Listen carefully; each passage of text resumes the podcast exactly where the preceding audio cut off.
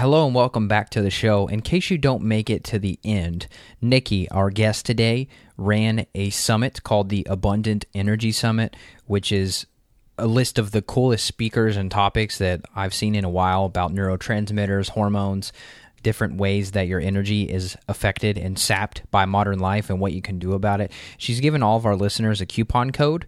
So if you go to notjustpaleo.com/energy, you can see all of the speakers. And then if you use the code AES, Alpha Evan Snake, AES special offer, you get 50% off for the next week, which is until February 10th. So check that out, notjustpaleo.com/energy. The coupon code's listed on my website in case you didn't hear me properly. And here's the show. Enjoy. Hello, Niki. Welcome to the show. Great. Thanks for having me, Evan. Great to be here. You're welcome. So this is a fun topic. I've not discussed this on the podcast except for one episode, which is something I did a little solo episode a couple weeks ago about emotional trauma and stress and how all of this affects our health. And I didn't realize how important this topic was until I had clients that were not getting better after we were adding in the right supplements, we were doing the right lab testing, things like that. And this was the missing piece to the puzzle, was emotional traumas or emotional issues. So I'm really happy that you're here to talk about this stuff with us. What got you interested into emotional trauma as opposed to just being another diet and fitness coach out there like everyone else? Well, I think I realized early on that this was a critical factor. And I really understood from the beginning this kind of mind-body connection. And originally in 2005, I met my business partner at that time. We were actually specializing in dealing with burnout, chronic fatigue, adrenal fatigue, that whole spectrum.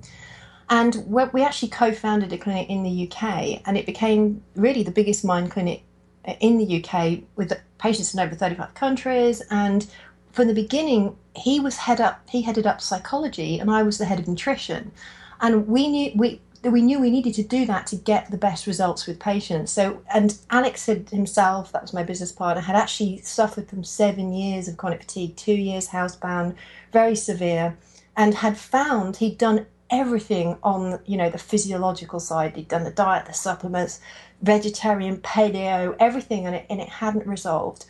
And the keys for him were finding that he needed to look at what was going on the psychology side, and then produced a whole set of a program to deal with that for himself. And then he sort of brought that out to the wider public. And we actually got a pilot study published in the British Medical Journal Open, working with this two-pronged approach, this mind-body approach, because we just found it isn't enough. And I love functional medicine. I love what's happening with that movement. I think the paleo movement's fantastic. It's got so much to offer.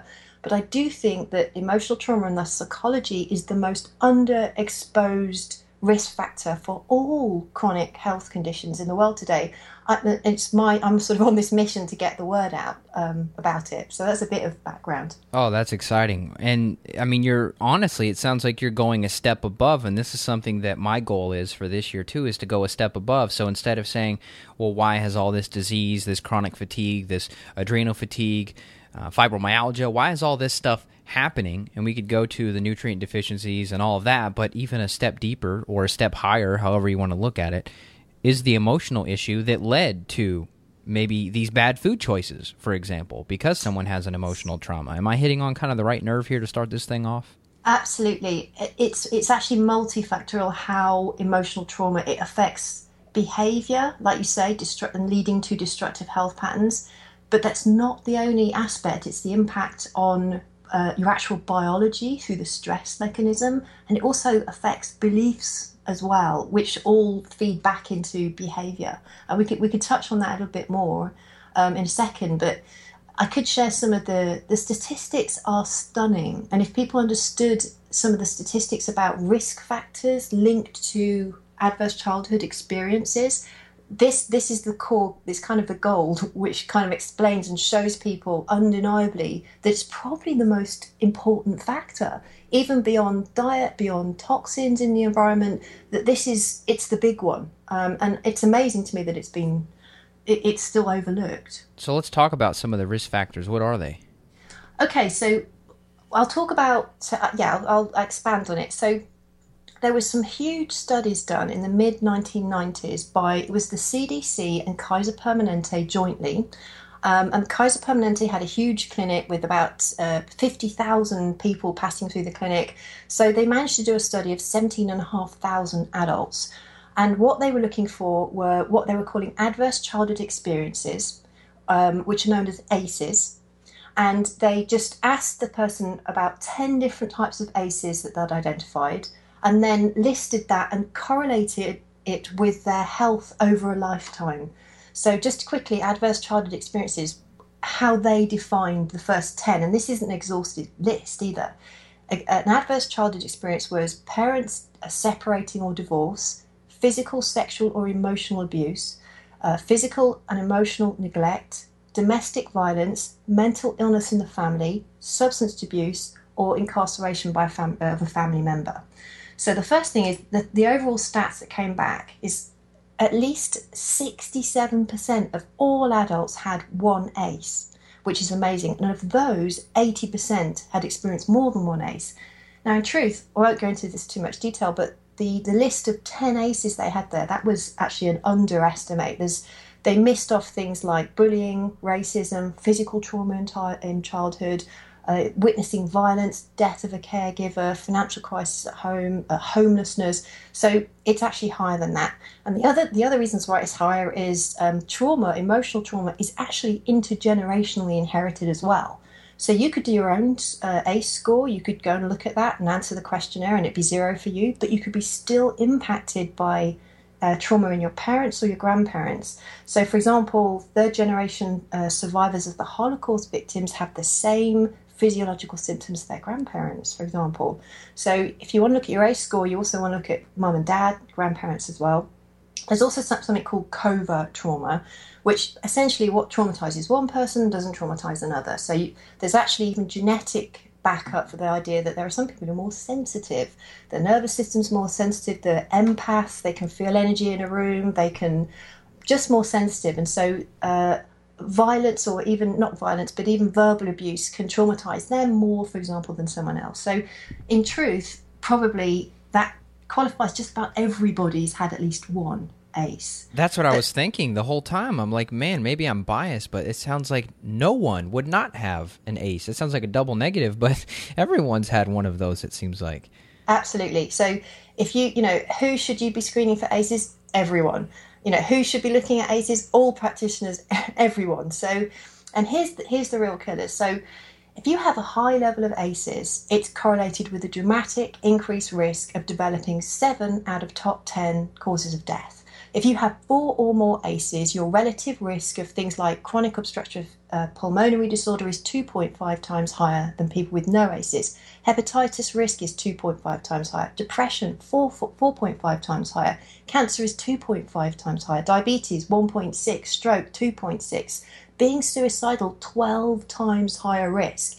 If you have 8 or more ACEs, you have triple the risk of lung cancer, and you increase the risk of heart disease 3.5 times. A person with 6 ACEs has a reduced lifespan of 20 years. There's a 6-fold increased risk of chronic fatigue syndrome if you have ACEs, which is why it was my area which I got involved with. Fibromyalgia is hugely linked. 60% of women with fibromyalgia report suffered sexual abuse. Another study by the original researchers, so which is Kaiser Permanente and the CDC, looked at 15,500 adults and looked at autoimmune diseases. If you have 2 or more ACEs, you're 100% more likely to be diagnosed with rheumatic diseases. With 2 ACEs, you have a 70% increased risk of the Th1 dominant conditions. That's things like type 1 diabetes, multiple sclerosis, Hashimoto's, Graves' disease, Crohn's disease, celiac, and so on. The Th2 dominant, you're 80% increased risk with 2 or more ACEs. That's lupus, allergies, ulcerative colitis, sinusitis, that kind of thing. And this is stunning. If you think about how important autoimmunity is, especially how much we cover it in the kind of functional medicine community, the correlation of autoimmune onset in adulthood for women and ACEs is as strongly linked to smoking and lung cancer. So it's like everything, it's every woman who has autoimmune disease needs to look back and check their ACEs. And there's other, it's hugely correlated with obesity as well. So that just gives you an idea. And Alzheimer's, 4.22 increased risk of Alzheimer's. So these are the statistics, and it's mainstream, peer-reviewed, huge studies. And this is, to me, why I don't understand why more people haven't covered this, but it gives you an idea. Wow. Well, that is incredibly insightful and mind-blowing. So, I mean, that's the, you've already answered the main question is how important is this stress and emotional trauma picture? Because if you're not looking at this, then how are you going to get people better? And admittedly, I haven't used the ACE method, which I'm totally going to incorporate this into my practice now, but I've just sort of asked during my questionnaires and things like that, you know, history of traumas and different things like that. And if it's yes, then we dig a little bit deeper into it, but I haven't quantified it this accurately. So that's awesome, and I appreciate you bringing this to light. Now, with the trauma and the stress, what is it actually doing? I mean, how is this setting the stage for these diseases? Is it tying into the HPA axis and it's putting people into adrenal burnout that way because of the trauma? Like, how is this actually affecting the biology? Yeah, brilliant. So, of course, ACEs, having ACEs in childhood will affect your behavior, and it will, as you know, if you think about young children that are going through a hard childhood, it does increase risk and of binge drinking, of eating bad foods, smoking, and all the kind of destructive health patterns. And that's definitely correlated. And I think that's possibly also, by the way, why us as kind of more nutrition, biology focused practitioners just tend to think, oh, well, that's just a referral to social services. But in truth, it's not the only factor. Yes, it's contributing, but here's the thing. If you have 7 ACEs, you don't smoke, you don't drink, normal cholesterol, you're not overweight, you still had a 360% increased risk of heart disease. It was the same with lung cancer, according to the research. If you don't smoke, but you have ACEs, you have an increased risk. So what's the mechanism? This, you've touched on it, it's definitely what the kind of experts in the area are looking at, and where the research is focused is this chronically activated stress mechanism, which is being programmed in from childhood. And it's quite tragic when you hear what's happening, but if you know, trauma is so important in a child's life because the brain's still developing. And when you've got these kind of intermittent stressors or one-off shocks, this will actually program the brain. This neuroplasticity, it means that you actually change the way the brain's functioning. It's looking at something called limbic kindling. And this is an idea where the brain literally becomes kindled by the stressors. And this is going to change the way that genes are read and transcribed. And you will be building neurons in the brain that literally hardwire you for the hyper-stress response and excessive amygdala activity and response. And of course, that causes brain inflammation. That also causes this huge, you know, the cascading effect that's been well studied in the science of psychoneuroimmunology, where this limbic kindling, the limbic system in the brain is directly connected to the hypothalamus, the pituitary, the adrenal axis. So this sort of chronic, you're chronically stressed already and you're wired that way, and you're more likely to be stressed. You have a lower threshold. This is what happens. So your threshold for what stresses you becomes lower, and that's going to lead to inflammation in the gut. It's going to increase inflammation generally because the adrenals are wiped out. So there's inflammation going on. It's going to increase free radical stress generally. All these and create dysbiosis in the gut. So stress is well researched as creating emotional stress creates gut dysbiosis. There are even animal studies where if you take the monkey, the baby monkey, away from its mother too soon after it's born, it changes the gut flora forever. So this kind of thing, if you like, this stress which is being programmed in is stimulating all the core pathways that we understand that are the foundation of all the chronic complex illnesses. But one thing that is interesting is that this emotional trauma, we cover gut so much, don't we, in our sort of community. We look at the gut, we look at inflammation, these pathways are so important. Actually, they're not a root cause, they're the mechanism. And the root cause is the emotional trauma and these other environmental factors, obviously, that contribute as well. So that's kind of one of my core messages from this. Well, that makes perfect sense. It's crazy to me, and I've researched into this whole stress picture. I actually have a talk that I have to do at a health conference here in a few weeks about stress and adrenal issues. And I mean, the amygdala, the fear center, it grows. Like you just mentioned, it grows in size and sensitivity to fear. And it's, talk about a vicious cycle. I mean, you have an event that's bad and stressful, and that center of the brain grows, and now it's going to be reacting to things that shouldn't even be as stressful.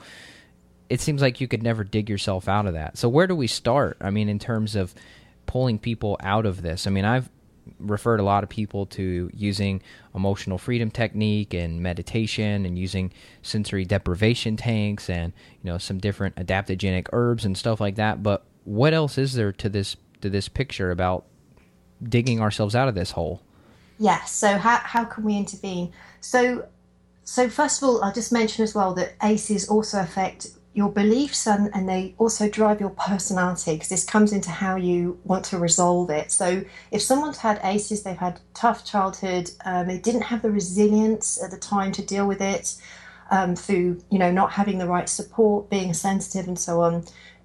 You can have deep-seated beliefs of lack of self-worth, not deserving things. And by the way, that you know, let's not underestimate the power of beliefs. Just think about the placebo effect. It's the 30% of all drugs work because of placebo, right? So you also have nocebo. So beliefs will also, if someone deeply doesn't believe they're worthy of health, they will be consciously, I think, doing destructive health patterns, and also it works directly on the body as well. Another thing about ACEs is that it drives our core personality. So if we, say, for example, are excessively criticised, verbally abused by a parent, caregiver, we can decide how we might respond to that. And there's a whole group of people that, for example, would become hyperachievers. They become super, you know, they've got to constantly be perfectionists because they were trained, because the parents gave them a lack of self-worth. So they're constantly outproving themselves. So when it comes to looking at solutions and what to do about it and how we intervene, so first of all, the first thing I always say to people is obviously you want to get your ACE score and start exploring it. And I've actually got a comprehensive questionnaire so people can look at their ACE score. It's at nikigratrix.com ACE score. So you can actually just slash ACE score, lowercase, one word. So you can just start to explore and have a look, start to think, oh, I've never connected that I had this health thing going on. And it might be that you want super performance and actually you're not ill. It could, but they can still be impacting the efficiency of your biology. So that's step one, have an explore of that. I'll also, one other quick resource, there's one book that's really good that's been written about this from last year, Childhood Disrupted by Donna Jackson Nakasawa. Now, other things that you can then do is there's things you can start doing at home, and this is things that you can start exploring. So one of the things that they're recommending is you can start writing and just journaling, just to start looking back at what happened during your childhood. I'd look at the Childhood Disrupted book. It tracks many patient stories in there, and it's hard to write about your own experience in a vacuum without a reference point of kind of, oh, well, this is how my childhood should have been, because half the time we don't even know. We don't even realise we've actually not had the support or there was neglect going on. So writing can be helpful, and journaling, starting to do that regularly. There's also, there's yoga, meditation and Tai Chi. Now, those things are supportive. They do, you know, plenty of evidence showing that they balance the stress system. I do definitely recommend them. I think they're great, but they quite often aren't enough to resolve some of the more severe trauma.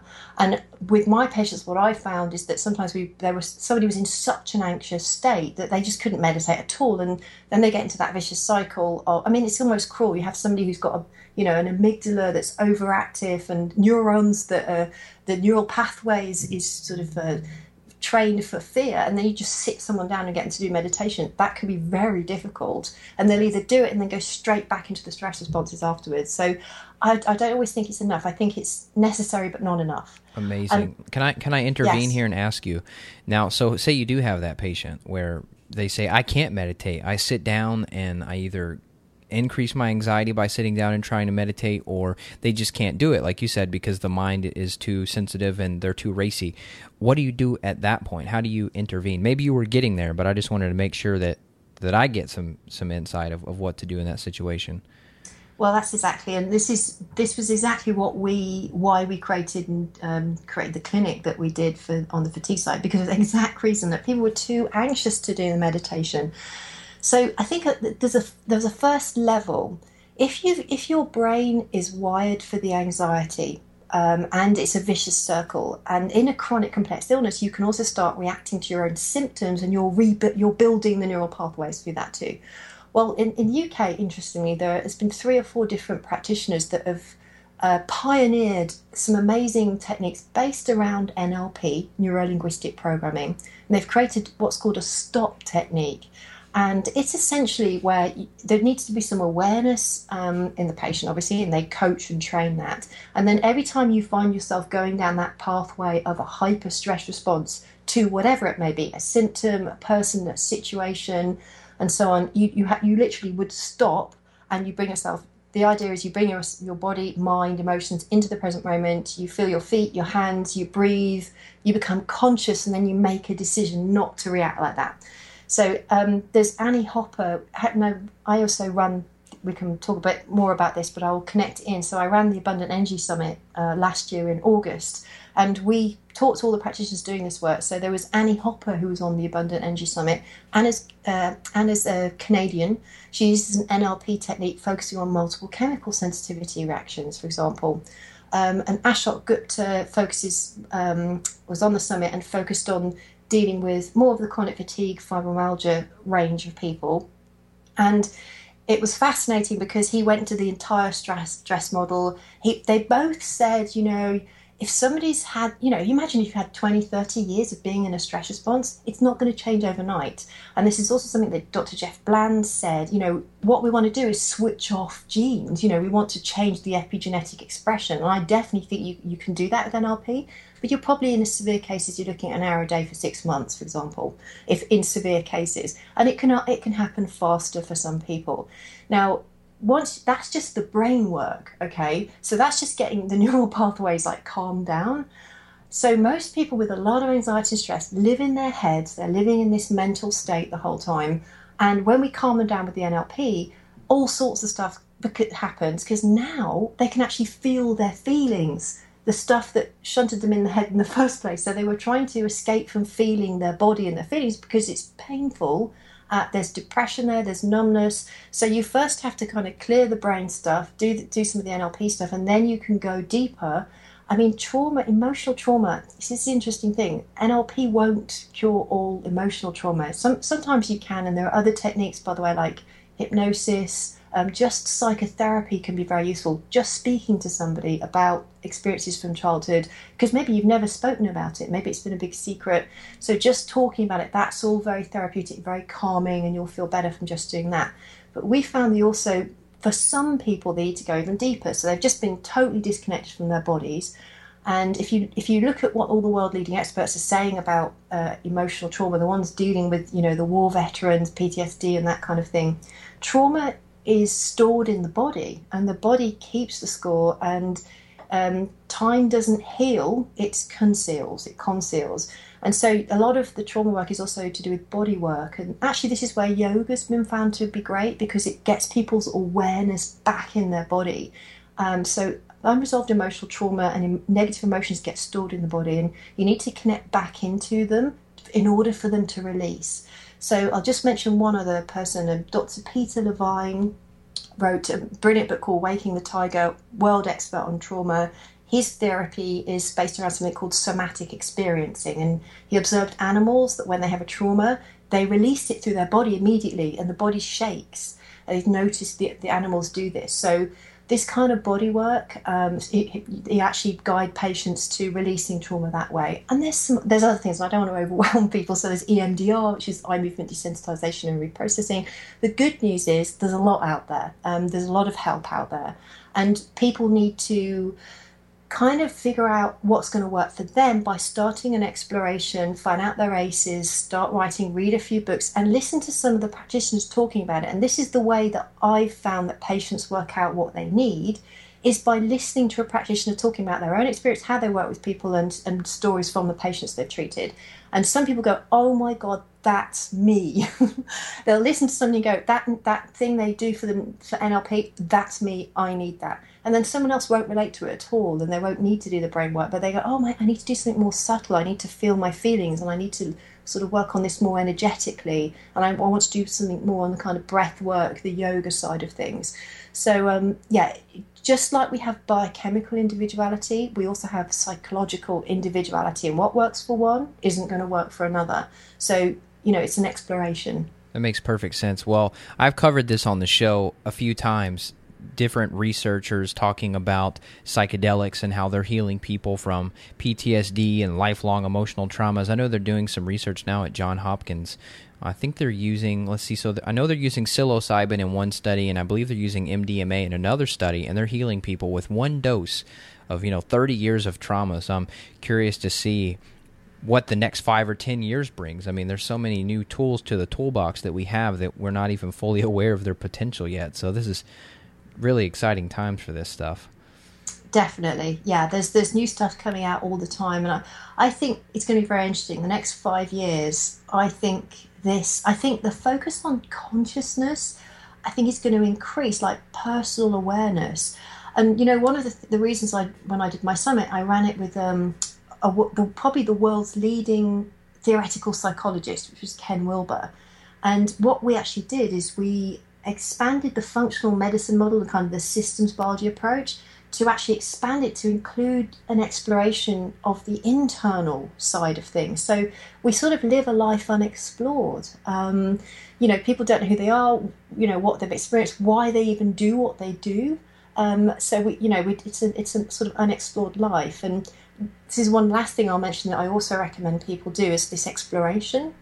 There's a system called the Enneagram personality typing system, and it's 9 personality types, actually pretty well researched. It's based on perennial wisdom. It seems to have been passed down from different epochs and eras, and psychologists have keep reusing it. And there's some major professors of psychology at major universities using it, and it's a big part of Ken Wilber's work as well.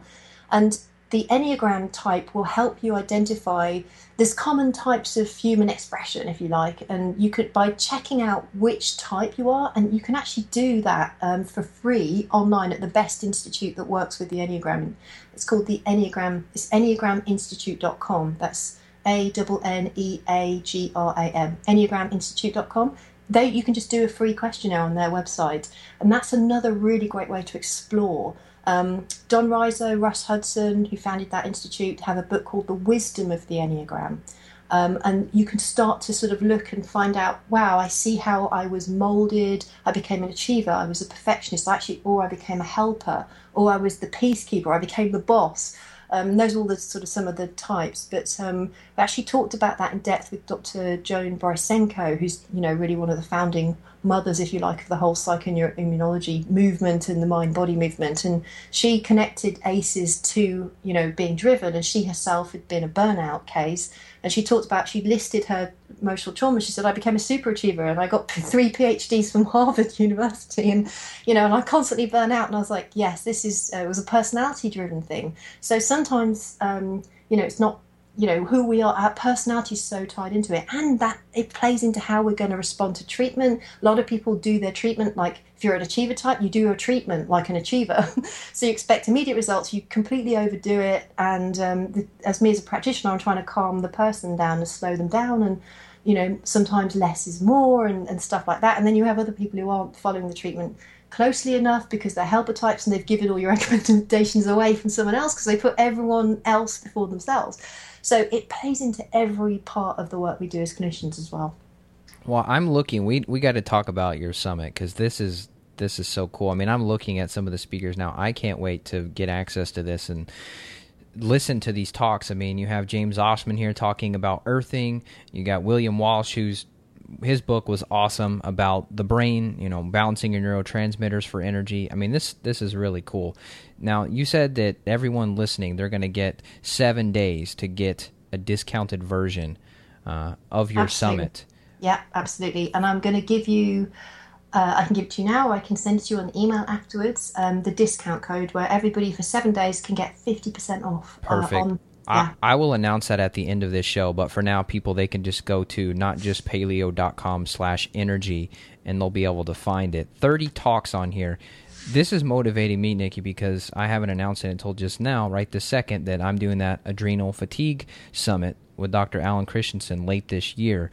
And I think this model is amazing because there's so many different pieces to the puzzle where you're seeing patients and many of these other people are, and we're creating a synergy. It's kind of like if you just take one herb by itself, it's good, but if you take two together that both work with each other, you intensify the effect. And I think that's exactly what's happening with the information that people get in these type of events. So I commend you for putting something together this massive. I mean, this is so cool. Yeah, no, we explored the whole mind-body model. So I had all the major, people on there who were looked at the biological causes of health issues and fatigue. The Liz Lipskis for the digestive wellness, Dr. Tom O'Brien on gluten and things like that. But then we also looked at many of the people on the mind-body side, even people like Lynn McTaggart, who's the the intention lady, and so we literally looked at all of it and expanded the systems biology model to how it, because it's not enough. And I think this would be the last sort of thing I would say. I think I love the movement and of what we're involved with, the health movement, and I think we still talk about stress though. We reduce everything to do with this emotional trauma down to one word, which is stress. And then we assume that's just a referral off to a psychology practitioner, And in truth, that word stress, that's the other thing is people still think stress is, what is stress? Oh, it's just stresses of modern day living. It's having cell phones and emails going off all the time. It's, stress of modern day living. That's such a shallow understanding of what we're really talking about with stress. It's much deeper than that. It needs much more differentiation and much more self-awareness. So I'm kind of on a mission to help do that. Yeah, so I think it's fantastic that you're doing the summit there with Dr. Alan Christensen. He's superb as well. Read his book. I followed his recommendations in his Adrenal Reset book. Fantastic. So you've got a super person you're doing the summit there with. And yeah, it would be great to expand the model so that you also include a bit more on the stress side. Just generally, we need to do that as a community, I think. Yeah, I mean, I wrote my second ebook on stress. It's called Stress Solutions, where I outlined everything, the emotional stress, the physical, toxin stress, things like that. But to me, I think a book's still not enough. I mean, it's done really well, but to me, I'm a visual learner and I'm an audio learner, and I need to hear and have like a more visceral experience with this stuff. And I mean, even just this podcasting model where we're talking about this, to me, this is resonating and clicking with me way better than if I were to just read a couple paragraphs or a couple books even. There's something about hearing people, and you're sort of daydreaming while you're listening at the same time and visualizing what you've gone through. I mean, I think this is just, I don't know. I learn better this way, so I'm assuming that the millions of other people that are participating in the events feel the same. Yeah, exactly. So we need video, we need audio, we need transcript, and we definitely need to hear the stories from the people, and we need to, these kind of inspirational stories of recovery and things like that as well. I agree. So, we're programmed for that story. We're designed to sit around the campfire and listen and hear what's going on and what we can do about it. So that's really exciting, and I appreciate your insight here. This has been really fun. Where else should people keep up with you? We'll send them back to your website. I just saw that you posted an article about energy vampires, which my wife and I talk about all the time. I haven't read it yet, but I'm assuming it's going to be a great article that I need to read, and I'm going to post that up for people to go check out as well. Awesome. Yeah. So people just go to my website, which is nikigratrix.com. That's nikigratrix.com. You've got the ACE score on there that people can check straight away as well. And yeah, I'm always bringing out kind of new articles that are linked. So you mentioned the energy vampires. It's interesting, if you have emotional trauma, you're more likely to be an energy vampire yourself sometimes and be fed upon by others. You're less resilient. So it actually links. So people who are energy vampires have usually got ACEs, and so it's linked. But yeah, hopefully that'll be an enjoyable side of that too. Well, thank you, Niki. This has been fun. I look forward to having you back in the near future. Great. Thanks so much for having me, Evan, and thank you for the work that you do, the important work that you're doing on this, you know, ongoing fantastic podcast and getting the major information that people need out there. Well, it's my pleasure. Take care. Thanks. Bye. Bye. Well, that was fun. I hope you enjoyed that as much as I did. Definitely go check out Niki's summit. You can go to notjustpaleo.com/energy. And here's the coupon code. I'm amazed that she did this, so you definitely want to take advantage of it. The coupon code is going to be on the website as well. If you go to notjustpaleo.com and you look for the latest post, Not Just Paleo podcast number 169, you're going to be able to see the coupon code written out, but it is as follows. I know you're listening. You're like, dude, I'm not going to write it down. Well, okay, here it is anyway. AES special offer.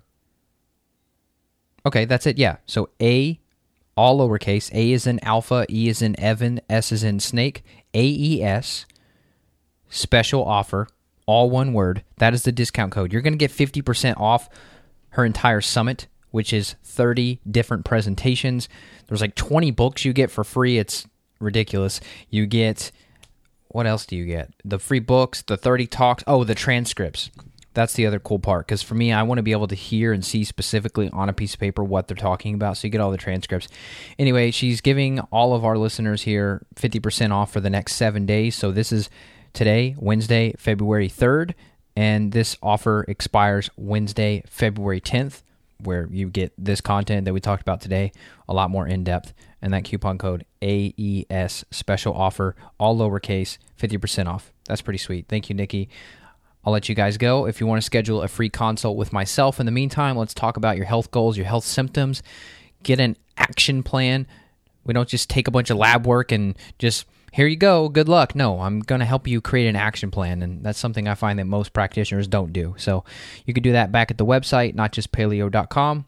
I'll talk to you next week. Take great care. Bye-bye.